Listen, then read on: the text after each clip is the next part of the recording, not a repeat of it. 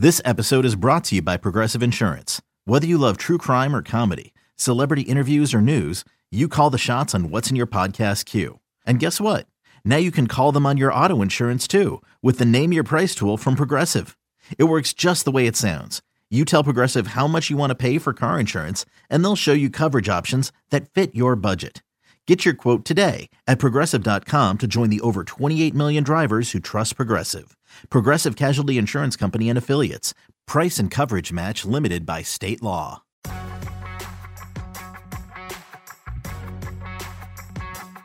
Hey, everybody, this is the latest edition of the Pipeline Podcast. Tim McMaster here, along with MLB Pipeline's Jonathan Mayo and Jim Callis. The prospect rankings roll along. We did pitchers and catchers last week. The top 10s are out for the rest of the diamond at this point. So we'll go through those all leading up to the top 100 prospects, which is not yet out but maybe by the time you listen to this podcast, 8 o'clock Eastern Time on Saturday night on MLB Network, Jim and Jonathan will be part of the show as they go through the top 100. It'll also be big on Twitter as well. Um, some of the prospects following along. So it's always a lot of fun at this point in the year when we get to see the new batch of top 100 prospects. So we're going to get into that a lot. It's also Hall of Fame announcement week. So we wanted to touch on that too. Uh, a great class was announced on Tuesday. They were in New York City on Wednesday. Um, so we want to talk about them from a prospect perspective as well. Let's start there, guys, and then get back into the top uh, 10 list after that. So Mariano Rivera, first ever unanimous choice for the Hall of Fame. Then you have Edgar Martinez, Mike Mussina, and Roy Halladay. Uh, Martinez and Mussina certainly waited their time. Edgar, his final year of eligibility, he gets in. Mussina in his sixth year. Halladay, like Rivera, on the first ballot, but not unanimous. Um, it's a good class, certainly. Um, it's another big class, which is nice to see as we try to kind of get out from under the uh, the backlog that we had going for the Hall of Fame. Jim, I'll start with you on this. We'll go through these guys from a from a uh, back on their prospect days perspective. Mussina and Halladay were both first rounders, uh, and Mussina flew through the minors. Right, one year in the minors basically, and he was up with the Orioles, and the rest is history. Yeah, yeah. With Mussina, it's interesting because you know, last year, or I guess it was two years ago, I did a story on like who was the best high school you know right-hander of all time, kind of with Hunter Greene at the forefront uh, of that 2017 draft. Mean, Mussina was one of those guys. I mean, if he would have signed out of high school, he might have gone 1 1 in 1987. Um, he would have set a bonus record, but he wanted to go to Stanford. And it was interesting because when he went to Stanford, he was, you know, he helped win a, a College World Series as a as a freshman, but as a junior, it seemed like his stuff was down a little bit. And I don't know if it was the old prospect fatigue that kind of was in there too. You know, he, he only struck out 111 in 149 innings, more hits than innings. Um, and you know, he was he didn't have quite the same cachet, and in fact, uh, I, I, promise I'll keep this brief. The last two games he pitched in college were against my alma mater, and actually a bunch of guys I'd gone to school with because I just graduated, and a guy named Mike Rebhan for Georgia, who never played professional baseball, beat him twice at the College World Series. Um, but you know, it, it's kind of crazy to think that he lasted till the 20th pick given that he was considered a very polished guy. And then when he got to the minors, he was kind of that guy again. Like you said, Tim, I mean, he came out in 1990 after pitching a bunch of innings at Stanford. He, he made nine starts. He pitched 55. He probably pitched 200 innings total in 1990, had a sub 2 ERA. And then he spent about half a season in AAA the next year uh, dominated and went to Baltimore and had a sub three RA and, and, was basically Mike Mussina. So I mean, he, he never really struggled in, in pro ball. Um, you know, he began his pro career in Double A, um, and he was that guy again. So that was one where I think teams outsmarted themselves a little bit on Mussina, letting him drop to 20 and, and regretted it. Like a year later, they already realized that was a mistake, and this guy was. I don't know if anybody's put him in the Hall of Fame right away, but they realized this guy was going to be pretty special. Yeah, and he, he was quickly up, and and the rest is history. Uh, Ten years with the Orioles, eight years with the Yankees, and he was clear uh, on Tuesday and Wednesday that he's really having a hard time as far as picking which team he wants on his hat, and I think he may end up not having either, so that he doesn't have to decide between those two franchises. Similar situation for Halladay. Obviously, it's it's sad that Roy Halladay no longer with us.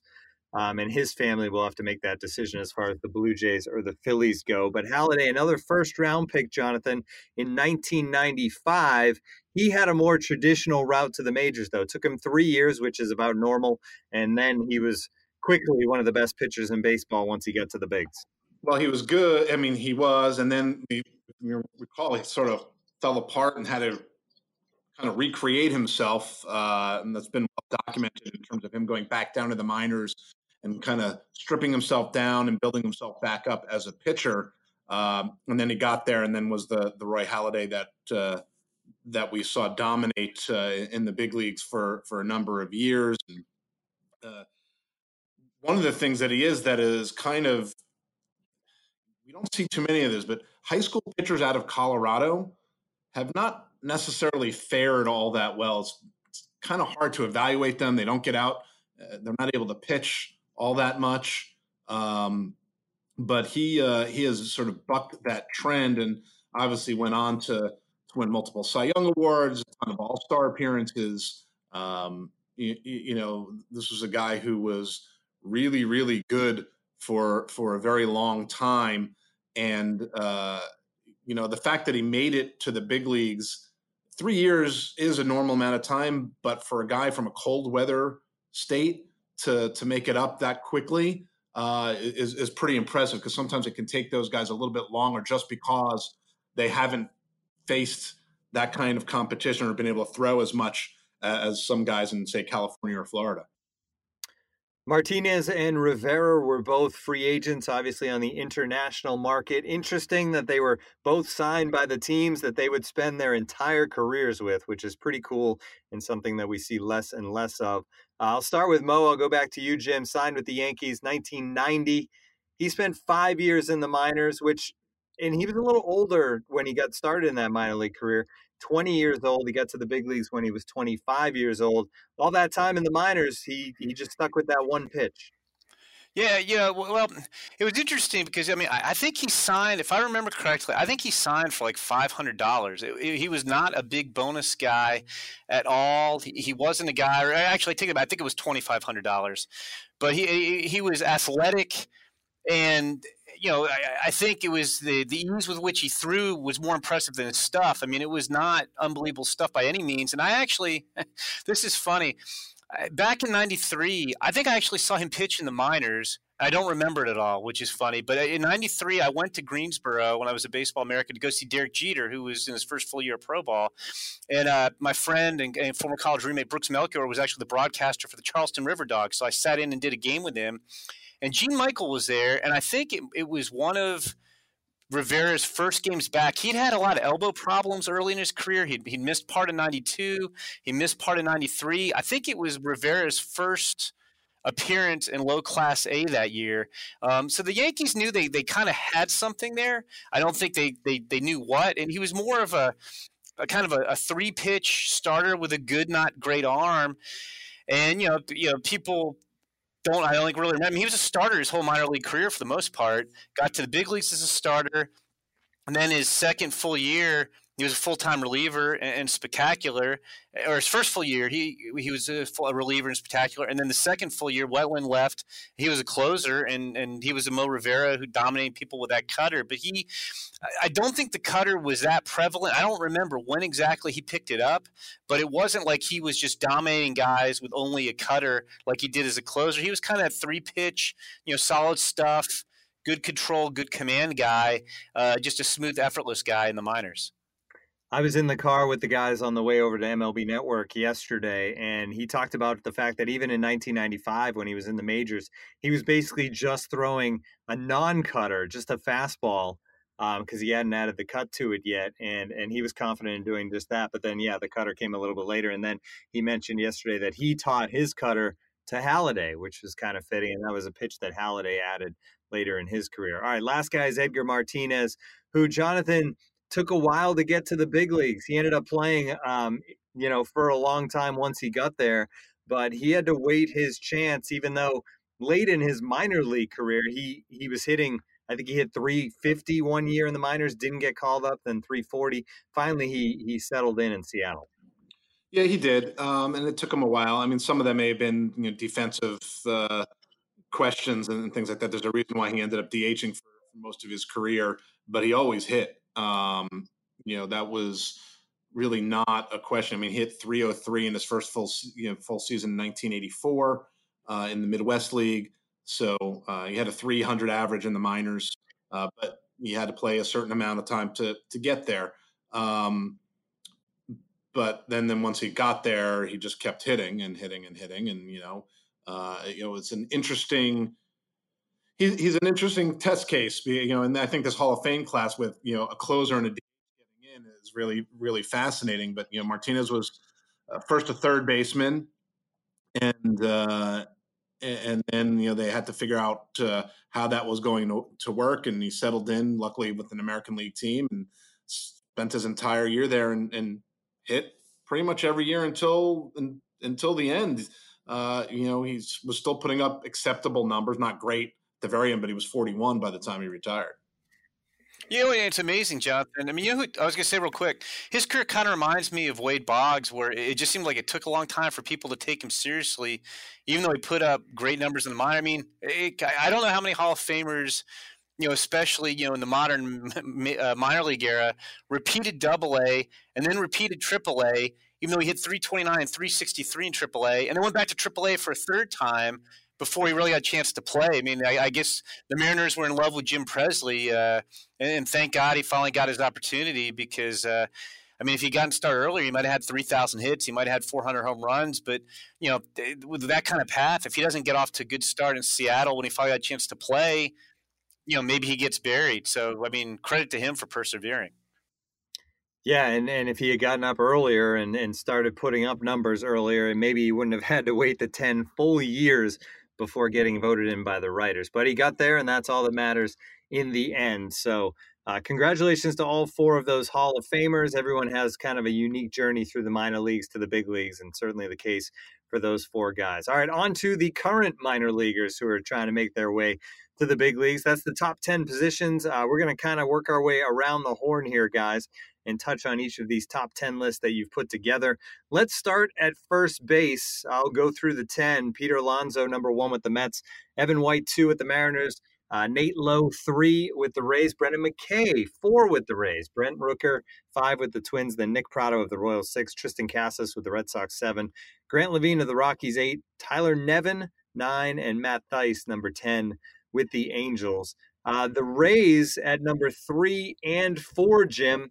Is that ever going to be an issue, or do we think it, it, at the end of the day, Brendan McKay is going to end up being more pitcher, and there'll be a spot for both of those guys in Tampa Bay? Well, you have DH too. I mean, so, so that's something yeah. to keep in mind. But like, I mean, we talked about Brendan McKay. I think last week, uh, I think we touched on this. We talked about the left-hand pitchers.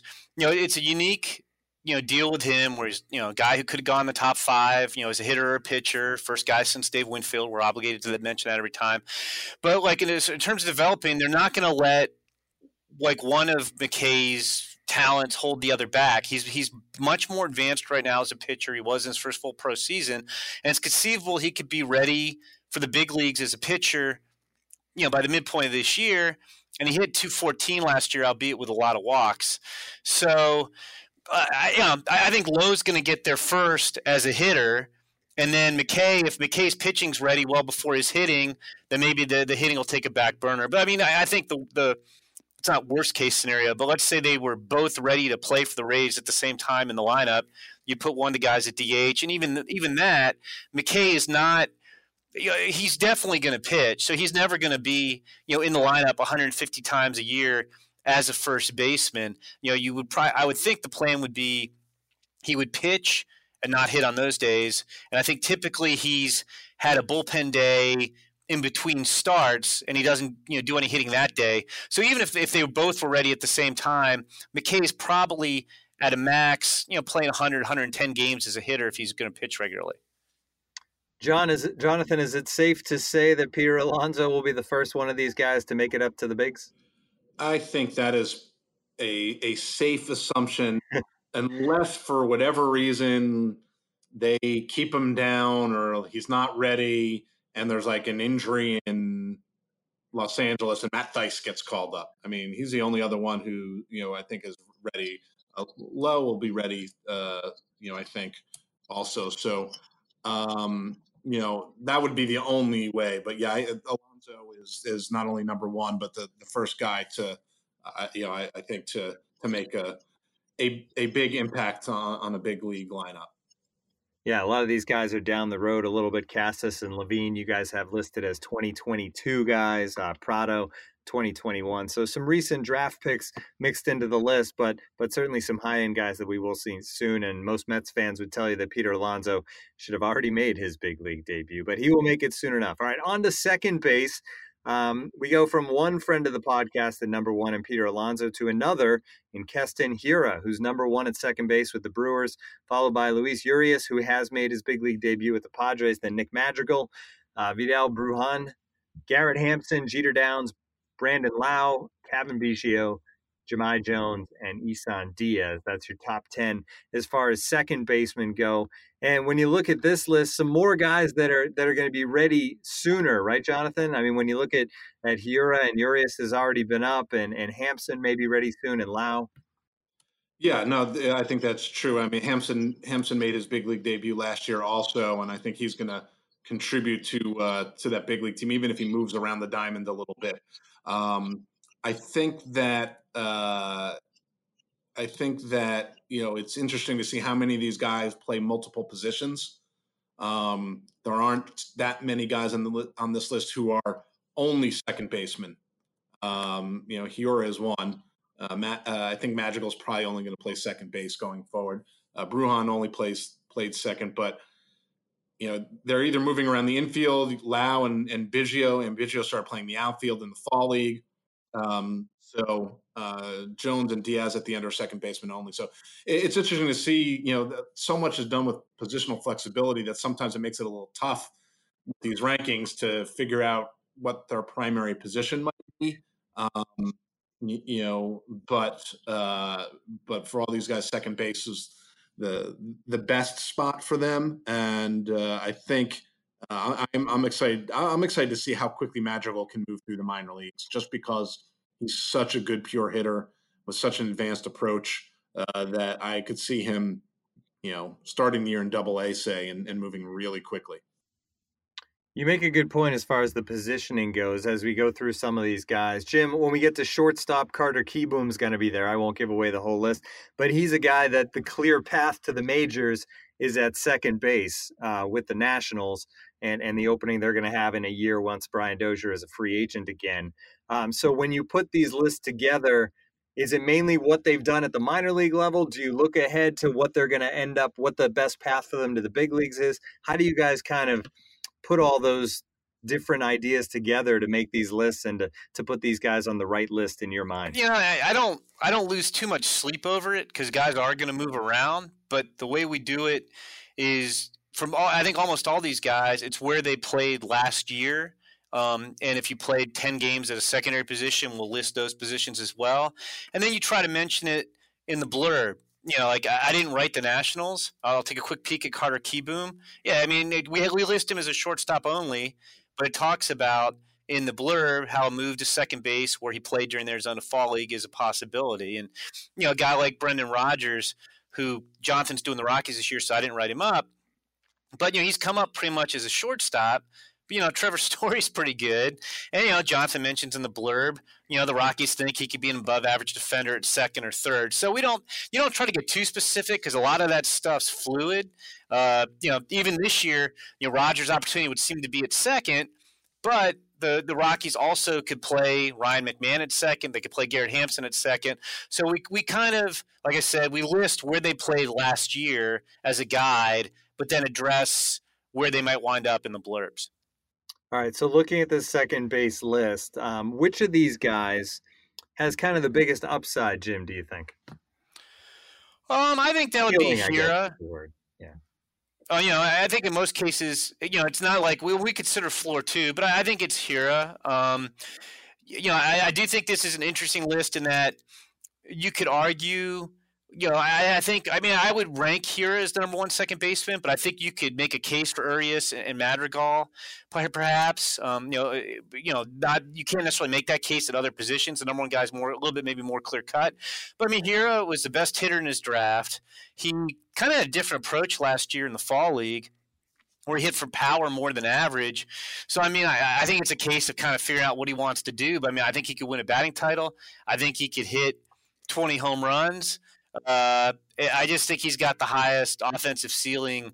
I don't think there's a like Urias and Madrigal are comparable hitters, but they don't have Hiura's pop. You know, especially Madrigal hasn't shown anywhere close to Hiura's pop. So for me, it's it, it's Keston. I was to jump in uh, quickly. I, think Hiura is is kind of the obvious pick for that, but I, I'm I'm circling Jeter Downs as a guy who might have the highest ceiling. That if it if it all clicks, just with, with his age and what he did in his first full season of pro ball power and speed, um, I think there's more to come uh, power wise, uh, especially as he as he figures things out. But uh, he is uh, he is a guy that I think we should we should keep a, a close eye on. I could see him being at the top of this list, uh, unless of course he ends up playing shortstop every day.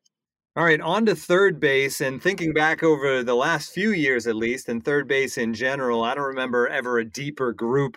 Uh, 10 guys here on this list, and they're all in the top 100. Not to give you details of where they'll rank or anything like that, but know that all 10 of these guys are in the top 100, which is impressive for third base. Let's go through it.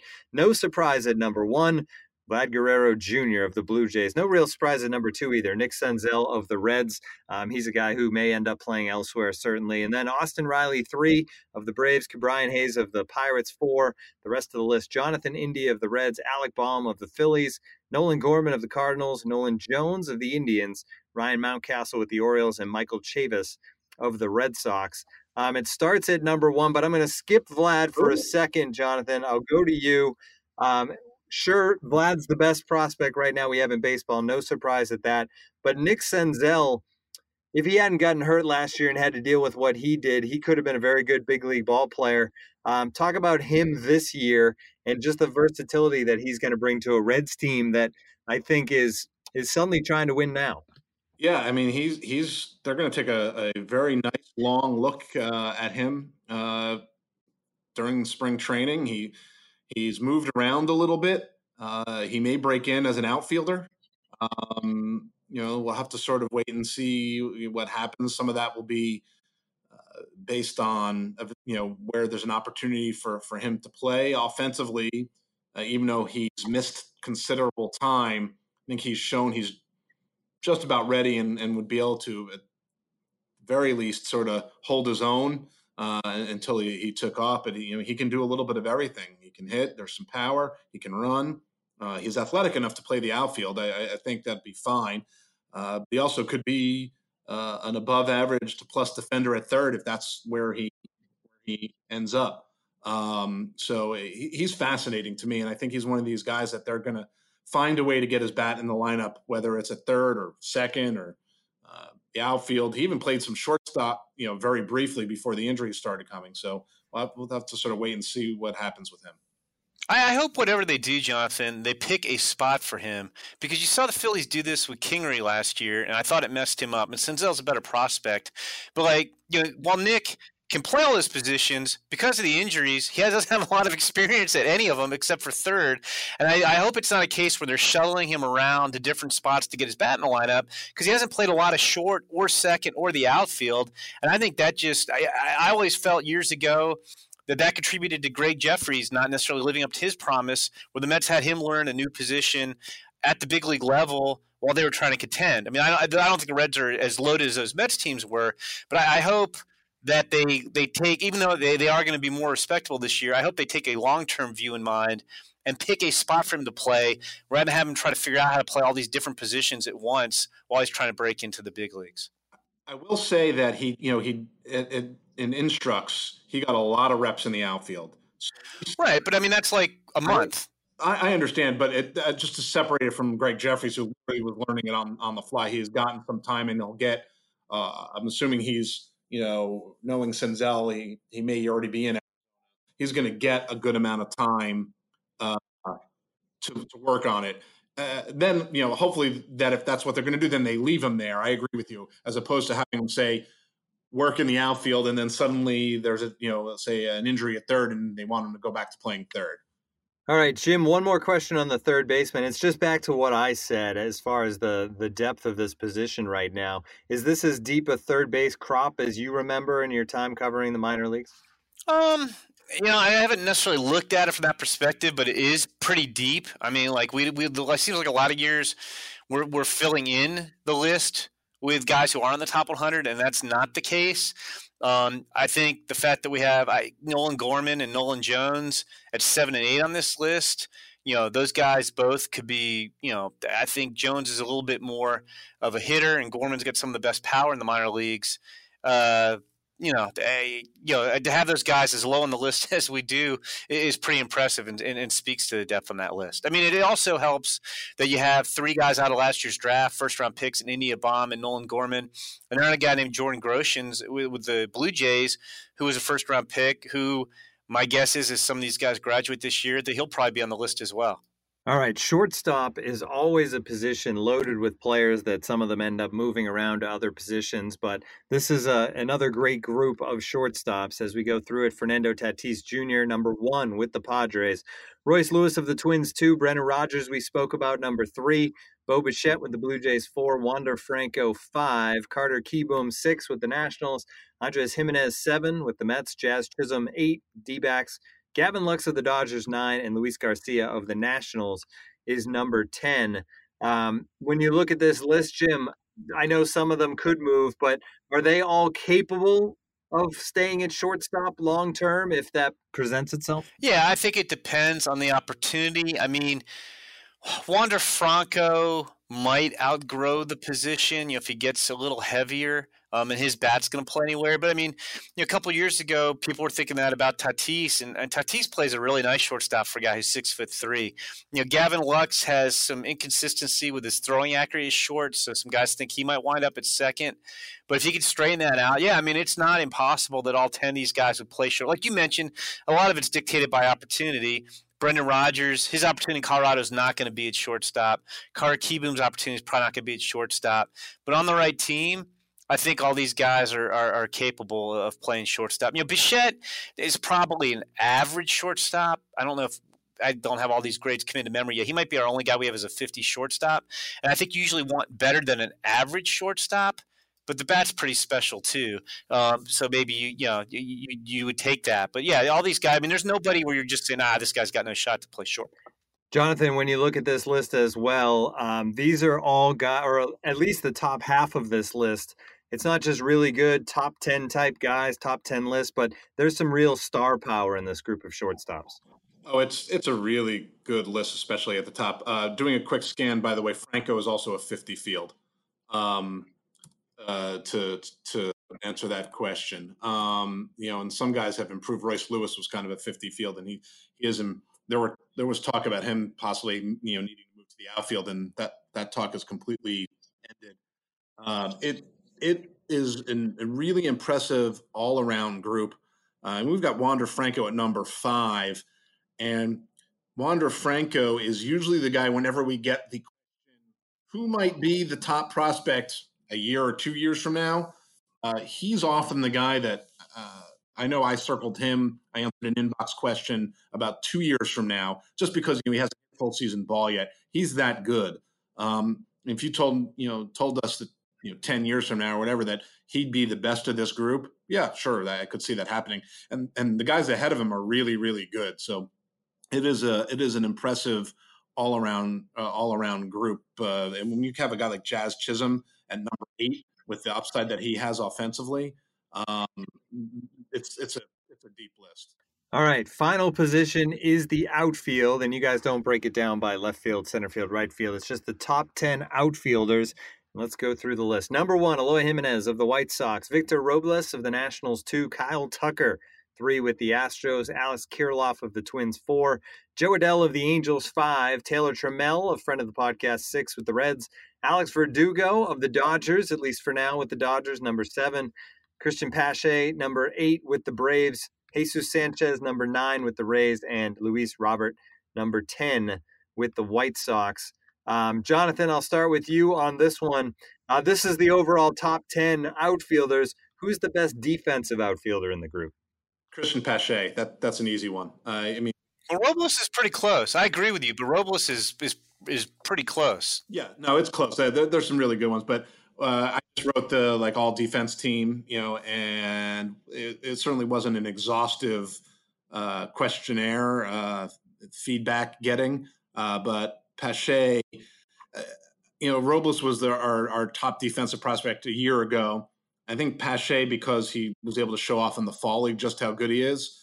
Um, uh, I would love to, you know, not that there's a way to really measure it, but the two of them together, they're both really good. And what what makes them stand out, and what makes Pache stand out, is that it's um, center field ability, like plus plus range, great speed, unbelievable instincts. He makes it look easy, and then he's got like a right fielder's arm, like an absolute hose of an arm. So it's the combination of those two things. And and Robles is similar. You know, often you have a guy who, oh yeah, he can really go get it in center field in great range, but the arm is just okay.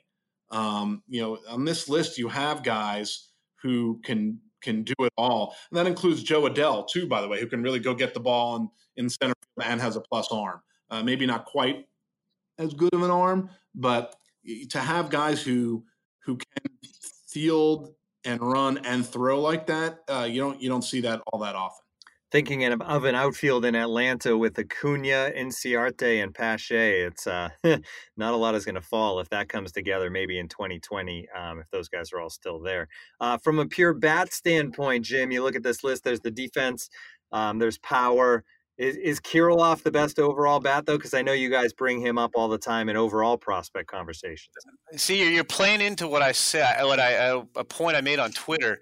Kirilloff's really, really good.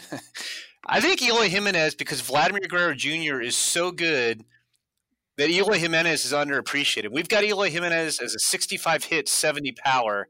So he's the best bat on this list. You know, Kirilloff we have is a 65 hit, 55 power. But I mean, Eloy, since he got the full season ball at what I think was age 19, um, has just destroyed the minors everywhere he's gone. Um, you know, he battled some injuries last year. He still put up, you know, 960 ops in Double A and Triple A as a 21 year old. He hit career high 22 home runs, even though he played only 108 games. Um, you know, Kirilloff, I think, is going to be like the next big thing once Vlad and Eloy graduate this year. In terms of Alex, might be the best hitting prospect in the minor leagues at any position at that point, the best all around hitting prospect. But um, I think Eloy Jimenez, Vlad Guerrero Jr. just cast such a large shadow uh, that that Eloy Jimenez gets overlooked a little bit. All right, so those are the the rest of the top 10 prospects list. It all leads up, as I mentioned at the top of the podcast, to the top 100 show. It's coming up on MLB Network on Saturday night, 8 o'clock Eastern Time. Uh, definitely tune in and watch it. Jonathan, um, in the past, Twitter has been a big part of this as well. Uh, can Should people get on Twitter also and try to follow some of these prospects? Well, of course. Um Thank you for the for the lob there. Uh, yeah, as as always, we we're eliciting some of the top prospects to to get involved. Uh, use the hashtag, uh, you know, hashtag top 100 prospects. Pretty straightforward. A number of the players will be on there, uh, talking up the list, talking about other guys on the list, interacting with fans. So uh, it, it, ends up adding a, an extra element to it. Excellent. So tune into that. I'm sure they'll be hyping up their teammates as well, as I think that becomes part of this is is giving some love to teammates along the way as far as the list goes. Jim, are you going to make it to New York for the show? Probably not. Um, we'll see. I'll probably still be at O'Hare when um, people start listening to this podcast because uh, not only have I had my flight – moved. My, my, my Newark flight got canceled, so now I'm flying to LaGuardia, which is much less convenient for going to Secaucus. While we've been podcasting, that departure has already been pushed back an hour. So um, I, I, guess the, we'll know the outcome. I guess before anybody hears this, I, I, we will see if I make it to to Secaucus tonight. But I am becoming uh, more skeptical as uh, as I continue to get email updates from American Airlines. All right, our fingers are crossed. I'm sure we'll get you here at some point. You'll be a big part of the show. All right, that'll do it for this edition of the Pipeline Podcast. For Jim and Jonathan, I'm Tim McMaster. Thank you so much for tuning in.